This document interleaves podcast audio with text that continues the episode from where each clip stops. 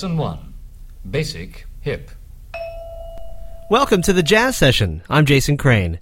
The Jazz Session is presented by AllAboutJazz.com, the web's leading source for jazz news, reviews, MP3 downloads, and more. The Jazz Session is also available for free at thejazzsession.com and in iTunes. Today's guest is Steve Lehman from his new album on Pi Recordings, Travail, Transformation, and Flow. Here is Echoes. My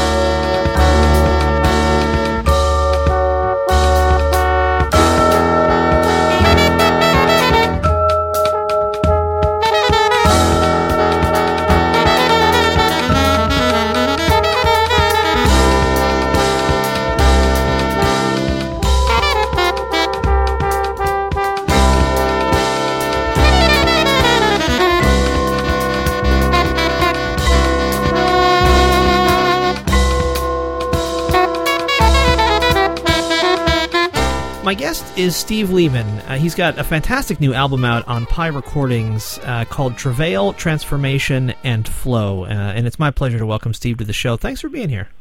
Thanks. Thanks for having me, Jason. This uh, this record uses uh, something called spectral music, which I had never heard of before. Uh, I guess this summer I first heard this record, and you know was kind of reading about it, and I still am not hundred percent sure that I've got any kind of a lock around what spectral music refers to, but I kind of feel like I'd like to have. Uh, so, can you c- kind of clue me in uh, on on some of what's behind the scenes uh, on these compositions? Yeah, sure. Um, I mean, uh, I've I've been sort of uh, it's a request I've gotten a lot recently, which is cool um, to sort of try to sum up what spectral music is, and spectral harmony is, and kind of talk about it um, succinctly. Um, and it's hard to do, and it's kind of like um, it's sort of like talking about bebop succinctly. Sure. Um, there's it's sort of it's there's so much to it, and there, it's, it's there's so many different um, people involved and, and different kind of personal histories and c- histories of communities and stuff. Um, and spectrum music is kind of like that too. You know, just like when you talk about bebop, um, at least in my case, I tend to sort of orient the discussion around the music of key practitioners, like point to Charlie Parker, point to Bud Powell, point to Max Roach, and on and on and on. Um, it sort of makes the same thing makes sense to do the same thing with spectrum music. So, um, in terms of my influences and sort of exposure and connection to the music, it really is connected to um, two French composers, Gerard Grisey, who um, passed away, I think, something around 10 years ago, and Tristan Murail, uh, who teaches at Columbia um, and who I've been working with and studying with for the past three years. So that's kind of like who it is. And then to give a shot at describing what it is, it's kind of a sort of attitude about music, a way of thinking about music, a way of writing music that sort of uses the nature of sound and uh, more specifically kind of the physics of sound and um, and how sound works and kind of how we perceive it as the basis for a lot of different compositional elements. Um, most sort of famously for creating new harmonies or harmonies that are sound fresh for a variety of reasons, but also for other things like how you organize compositions the forms and rhythms and stuff like that. Okay, now Um, let me let me bust it on you right there. Um, Sure. So when we when we talk about creating new harmonies, uh, Right. I mean, I, I have some amount of uh, you know musical education, and um, uh, to me, there are you know kind of like fixed. There are fixed pitches that exist, for example, in, in Western music, and most harmonies are based around combining those pitches in various ways. Uh, Right. There, are, I guess there are thousands, if not millions, of permutations. But in any case, Right. it's it's based generally on the same twelve tones and sticking them together different ways. And then I'm also aware of kind of microtonal music, which uh, you can't even reproduce on every instrument. But the idea that kind of in between those half notes are are other pitches that you you can hit in in certain circumstances. Are are we talking about something even other than that, or or a diff- just a different way of arranging those sounds that already exist, or kind of help me out? Um, yeah, it's part part of it is that, and part of um, you know what you'll find a lot in in so-called spectral harmonies is rounding um, pitches to the nearest quarter tone, um, sometimes the nearest eighth tone, as opposed to the nearest semitone, like you find on a piano or in sort of Western European tuning. so a um, semitone but- would be like the difference between C and C sharp, right? Yeah, exactly. So a quarter tone would be uh, sort of frequency-wise halfway in between. So you have C, C quarter sharp, and then C sharp. So there's that element, and then I think the easiest way to put it is that it's really a way of creating harmonies based on frequency relationships and the way that actually different um, sounds relate to each other in terms of hertz, um, as opposed to thinking in terms of the intervals of a musical scale. So just that kind of change in perspective, um, at least historically, seems to have led to some pretty pretty interesting, like really you know meaningful music um, and harmonies specifically. All right, so Uh, that's I, some of the difference. I don't want to be Johnny Footnote here, but um, Sure. but I, if we're gonna if we're gonna talk at this level of specificity, then I want to make sure that the people you know who are listening who are of incredibly varied backgrounds, at least according to the the mail I get, um, Right. can kind of can take this trip along with us. So, Okay. um, when you say th- kind of arranging things based on their frequencies, so like I believe that A on a in the middle of the piano is 440 hertz. Is that is Mhm. that right? Yeah. Okay, so and that's uh, a measure of its wavelength or something, right? Is that close? Uh, that's how many. That's how many cycles the wave goes through in a second. Is Okay. 440. Yeah. and so what you're talking about is finding uh, is using uh, measurements like that to come up with new relationships between notes or or specific relationships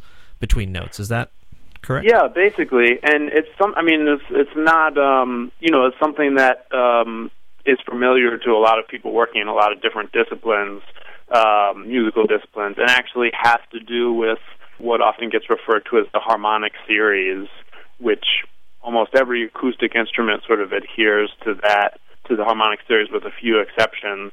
So that's what kind of allows us to sort of pick out perceptually um, one pitch when a saxophone plays a note, when a piano plays a note, um, is that we're actually hearing several frequencies at once. The note that we hear is the loudest one by a long shot, but we're also hearing integer multiples of that wavelength. Yeah, it's, it's, it's it gets kind of um, uh, whatever, I guess, dorky kind of quickly. But um, so if you're hearing that um, a four, four at 440 hertz, you're also hearing 440 hertz times two, which is 880, and then that times two, which is seven. Uh, that times uh, four, 1760, and and on and on and on. Um, so that's all kind of present. And when you look at those um, frequency relationships and kind of find out, um, kind of try and get closer to understanding why a clarinet playing that same A440 sounds different from a piano, sounds different from a saxophone. That's what we're really talking about when we say, like, sort of using the nature of sound and the physics of sound to sort of provide uh, different a different kind of point of definition for for composing. You know.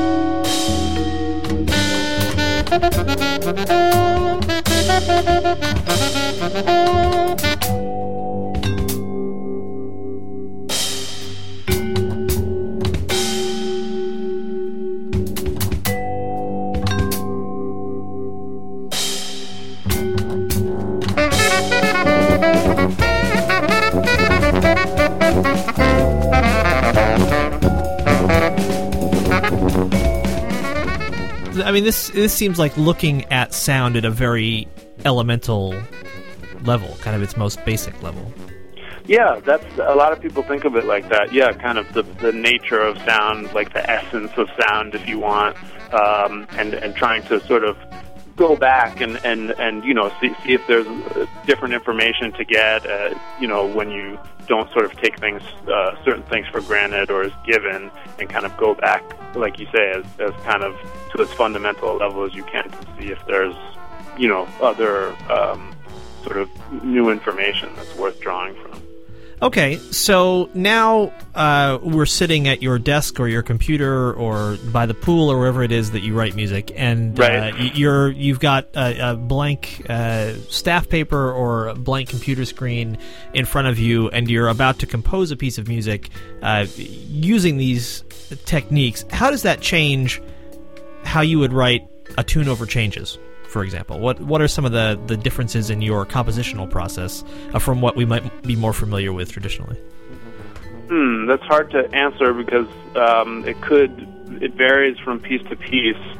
So I'm not really sure. I mean, if if you took a piece like, for example, the first piece on um, my octet uh, album is called Echoes, and basically all those harmonies are based off of the spectrum of a very low note played by the tuba, and that kind of creates the harmonic framework for the piece. Um, and as a result, the improvisation that I take when I take a solo has to sort of adhere to um, what I guess I call, for lack of a better term, spectral chord changes, because I'm using all the notes that I use from the chord adhere to that spectrum. So it means that I have to, I basically am working with chord changes that incorporate both sort of tempered uh, Western pitches and then also quarter tones as well. Um, and in addition to that, there's a very um, sort of fairly fast moving harmonic movement, which you usually don't get um, when you have music that uh, incorporates sort of microtonal tunings as well. Usually it's very static and sort of drone oriented, whereas um, the pieces on the octet album, for the most part, um, tend to have a fairly moderately paced to fast paced harmonic rhythm. So that's one difference in terms of the sort of compositional process. Yeah, and it, it sounds like your your very first part of your answer to my question suggests that uh, composing using these uh, these theories or these uh, these structures uh, isn't necessarily funneling you into any one particular compositional method. It's just adding to the palette of things that you have at your disposal when you're writing, no matter how you're writing. Is that fair to say? Yeah, I think that's a good way to think of it or, or talk about it. Definitely. Um, and you know, I when you know working with uh, an ensemble of, of improvising musicians, my sort of usually my first concern, I mean, or put it this way, the most important compositional step I make is deciding um, with whom I'm going to work, basically, who's going to be in the ensemble. That's the most important sort of compositional step as far as I'm concerned. And then after that, the sort of broader, more universal um, kind of preoccupations have to do with, you know, creating meaningful music and creating music that pushes me to learn more about myself and, and grow, and also the musicians in the ensemble. Um, and at the same time, leave space for everybody to kind of do what they do best and assert their creative agency. Um, so that you know that's kind of that's probably a fairly reliable um, thread of continuity in my work and, and a lot of people's work. And then the kind of work with spectral music and spectral harmony kind of gets filtered through that larger concern, if that makes sense. Yeah, no, it, it definitely does. Uh, can you talk a little bit about, uh, as I understand it, your uh, introduction uh, to spectral music? I think you had been introduced to it as a as a uh, theory or a practice, and then saw a concert that really kind of turned you around. Is that is that the case? Yeah, I uh, a friend uh, when I was getting my master's degree at Wesleyan University, a couple of friends uh, actually gave me recordings, uh, a couple of recordings of Gerard Grisey's music and Tristan Murail's music, and I first got to hear the stuff performed live as opposed to on a CD um, in New York. Uh, this piece of uh, Tristan's called the the Partage des Eaux, a sort of splitting of the water in French um, for sort of large orchestra and some electronics as well. And um, it was really it was a you know definitely a, a turning point for me in terms of just um, the different sonorities and um, really amazing kind of textures that um, Tristan was able to get from the orchestra in that piece, which he uh, often does in his orchestral writing. Um, so it was great, and I was fortunate in that I was able to speak with him uh, right after the concert, and you know we we talked and arranged for him to to come up and give a talk at Wesleyan. Um, so it was, you know, kind of stood out in my mind as a as a somewhat of a turning point in terms of connection to that music, and I, I think that was 2001 one nice thing about the fact that people are hearing samples from this album all throughout this conversation is that um, I I think that they're hearing that the the kind of level of um, the level of, of study and of technical knowledge that uh, goes into these tunes is still resulting in music that has a real connection, you know, at an emotional level and if you have enough musical knowledge to know that there's other things going on, that's great. But if you don't, this music still connects in the way music is supposed to connect. I think uh, it seems I, like it works at all levels. I hope so. Yeah. I mean, thank you for for saying that. Um, I mean, yeah, that's the idea.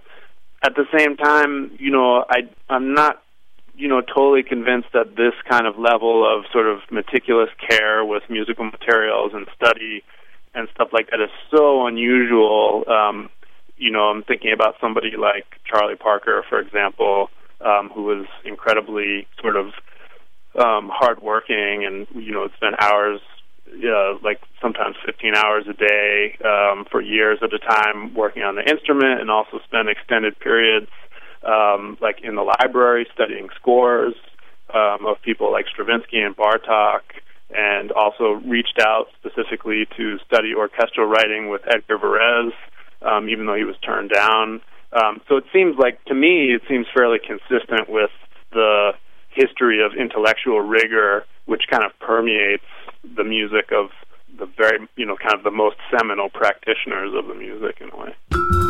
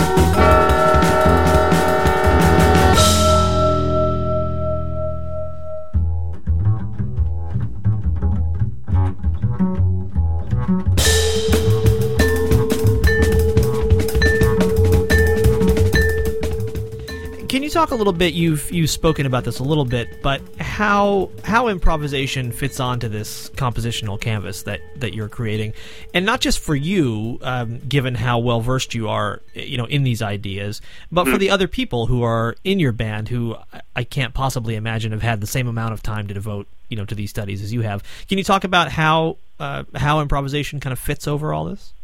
Yeah, I mean, again, it's the type of thing. It, it, it's different um, from piece to piece. Uh, the the kind of role of improvisation and and the way that it um, it kind of functions in a given composition. but some some of it has to do with what I mentioned earlier, like dealing with spectral chord changes and calling on performers to sort of improvise um, in uh, fairly demanding rhythmic contexts, and then also you know fairly demanding harmonic context as well. Um, just because sort of ne- negotiating whatever a harmonic uh, sort of setting environment that it, it entails, you know, familiarity with quarter tone fingerings or execution um, is, is a lot to ask. And again, you know, it really comes down to the performers that you're able to work with and that kind of compositional step of finding the right people. So you'd be surprised, actually. You know, um, Tyshawn Sorey uh, has a lot of familiarity with spectral music. Uh, the trombonist um, Tim Albright um, actually had played uh, several of Tristan Murail's works in a new new music chamber ensemble before we did this recording, and stuff like that. And Jonathan Finlayson, the trumpet players, um, had a lot of experience dealing with quarter tone fingerings on the trumpet. So it's kind of it, it, it was a sort of musical area that had a lot of overlap, thankfully, with the interest of the people in the ensemble, um, which definitely um, you know kind of helped accelerate the process of, of learning the music. I think almost the second that question left my lips, I realized it was a fairly stupid question because obviously you intentionally selected the players in your ensemble, and so it would be ridiculous to assume that you wouldn't have selected some players who had some familiarity with the kind of music you were going to play. So, uh, right. yeah, I won't go back and edit that question out though because it's oh, you know it's been several hundred episodes now. People will get the idea that I ask dumb questions. So, um, you. Uh, you just mentioned Tyshawn Sorey, and mm-hmm. listening to his um, new record, uh, Koan, which just came out recently, um, has and coupled with this record has really given me an appreciation for how careful it's possible to be about the sound of the drums in right. an ensemble. Will you talk a little bit about uh, Tyshawn and his approach uh, to playing his instrument and how it works uh, in your ensemble? Yeah, I mean it's, it's hard. It's, it's hard. These are hard questions because because uh, they're, they're good questions. Um, and with Tyshawn, it's hard to talk about his approach to the drums because it's so expansive and there's so much to it.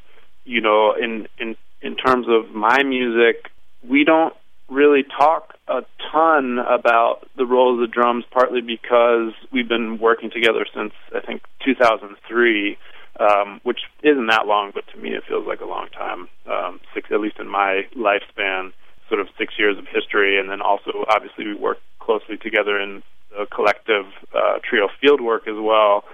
So sometimes it's just I'll give him sort of a computer realization of a drum part to you know kind of give him some very rough idea of some things that I had imagined and other times, um, you know, we'll we'll sort of have a have a discourse about what might work, or he'll ask me stuff.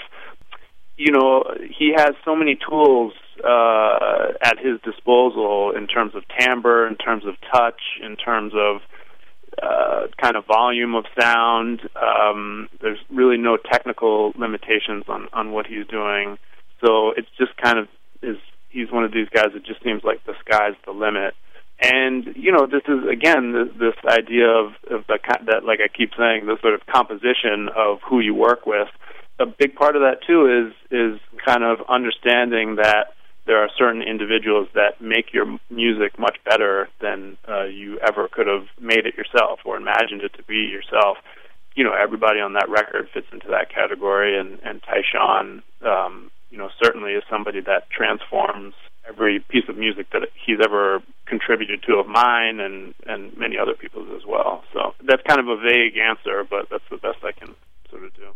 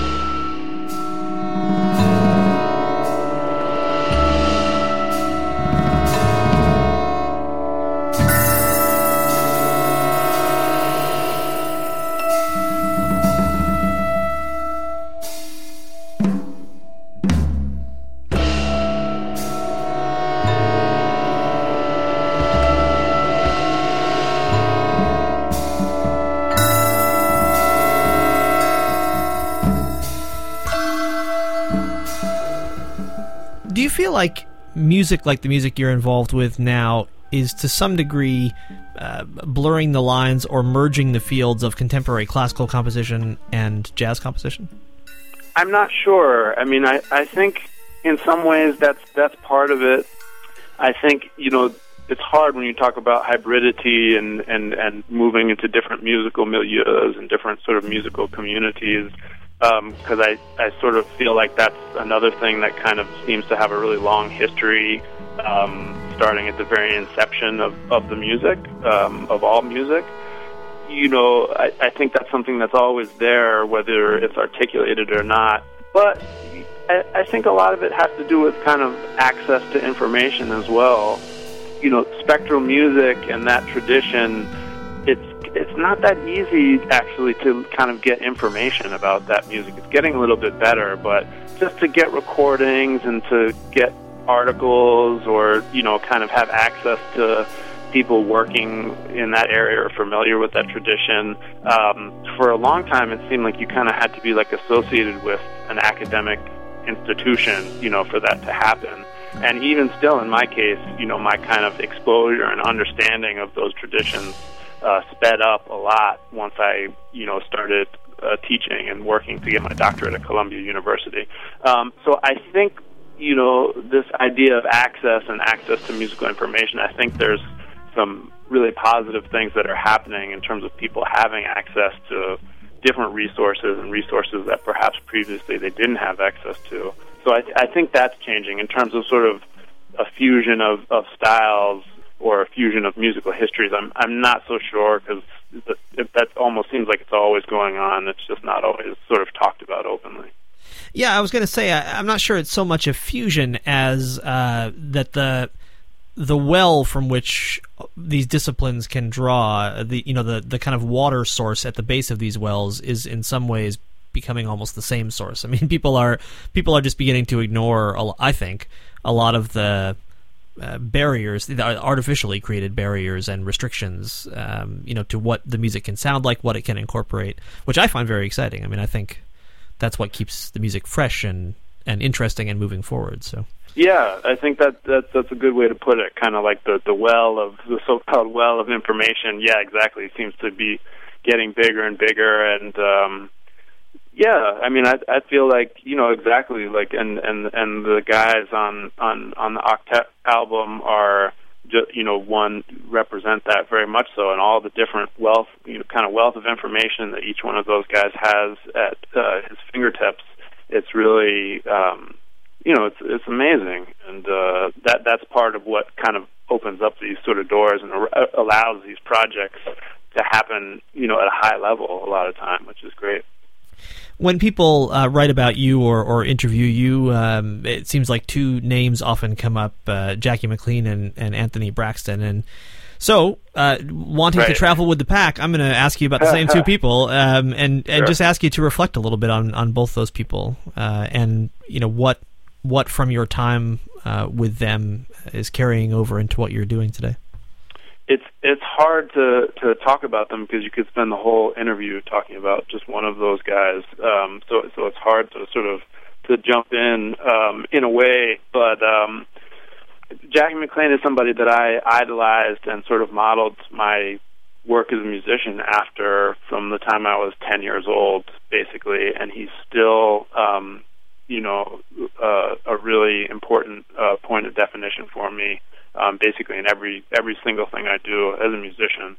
And uh, there's a lot of reasons for that, but one of the things about him that connects to um, you know something like spectral harmony, um, at kind of looking back in hindsight, is of course his kind of intense focus on sound and on timbre, and his sort of ability to sculpt and cultivate this kind of incredibly distinctive, one of a kind sound on his instrument. And you know as and, and and sound in that context really means not only the timbre but obviously the phrasing and, and everything else.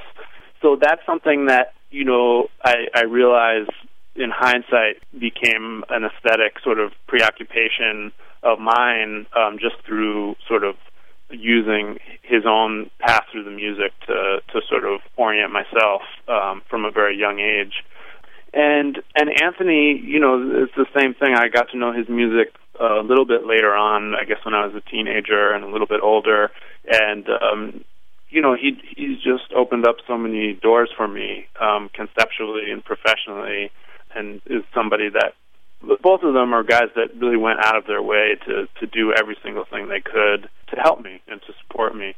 You know, that, that that's what I think of when I think of those guys, and um, actually, in, in terms of the information they they gave me, it, a lot there was a lot of similarities. Um, there were some things about it that were confusing when I was 18 and 19 and, and kind of studying with Jackie one day and Braxton the next. Um, but by and large, it was mostly that there was, you know, uh, quite a bit of overlap in the kind of information that they were trying to communicate to me.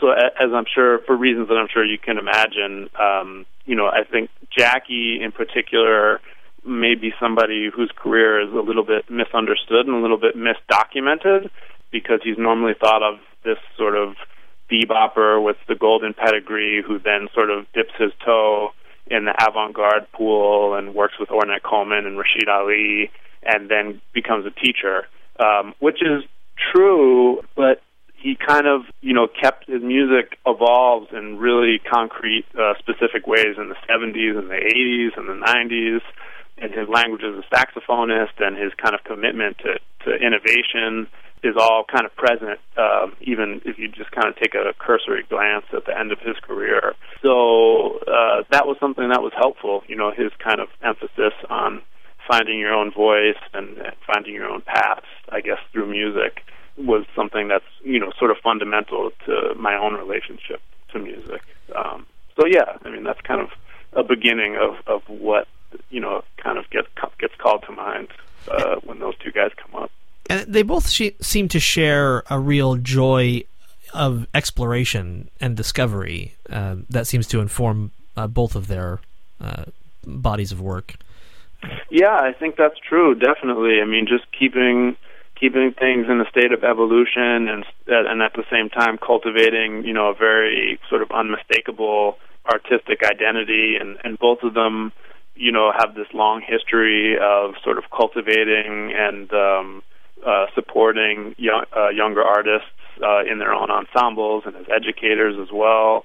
Um, they might be. I mean, I, I don't know. I, I guess if starting in the '70s with with Jackie when he moved to Hartford, and with Braxton a little later. I mean, it's, it, it's pretty amazing when you look at the list of, of musicians who they sort of brought to the attention of the international music community. It's really overwhelming, actually and that, I think that's connected to what you're talking about. That sort of exploration, wanting to stay connected to young musicians um, and learn from them and share information. You know, that's another kind of overlap that they share. Well, I'm I'm very excited about uh, about this octet record, and uh, it's it's been just a thrill to talk to you about it. It, it.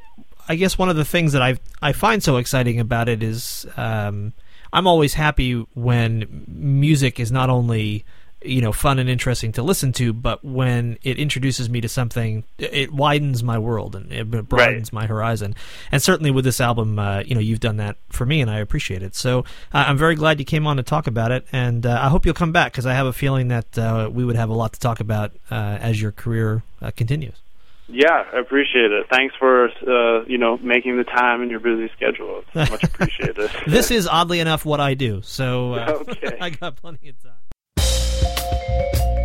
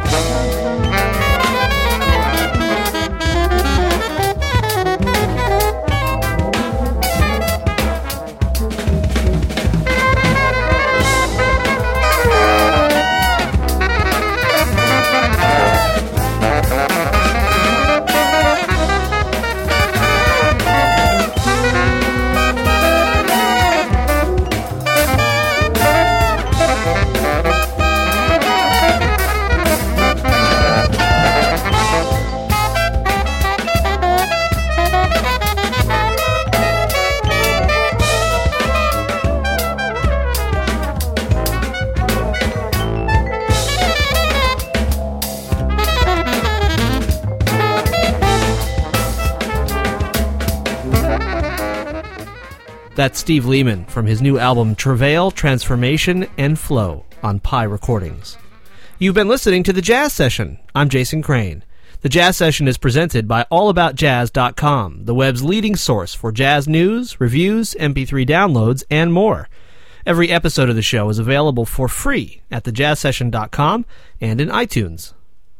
The Jazz Session has an email mailing list. You can find it at thejazzsession.com. Just click on the uh, contact and mailing list link. You can also sign up for the Facebook group for the show. If you go on Facebook and just type the jazz session in the search box, you'll find it. And I give away music on uh, both those locations. The theme music for this show is by the Respect Sextet online at respectsextet.com. Thanks also to Dave Rabel, who designed the show's logo. The Jazz Session is distributed under a Creative Commons Attribution, Non Commercial, No Derivative Works 3.0 United States license. As always, thank you so much for listening. Please support live jazz whenever and wherever you can, and come back next time for another conversation about jazz on the Jazz Session.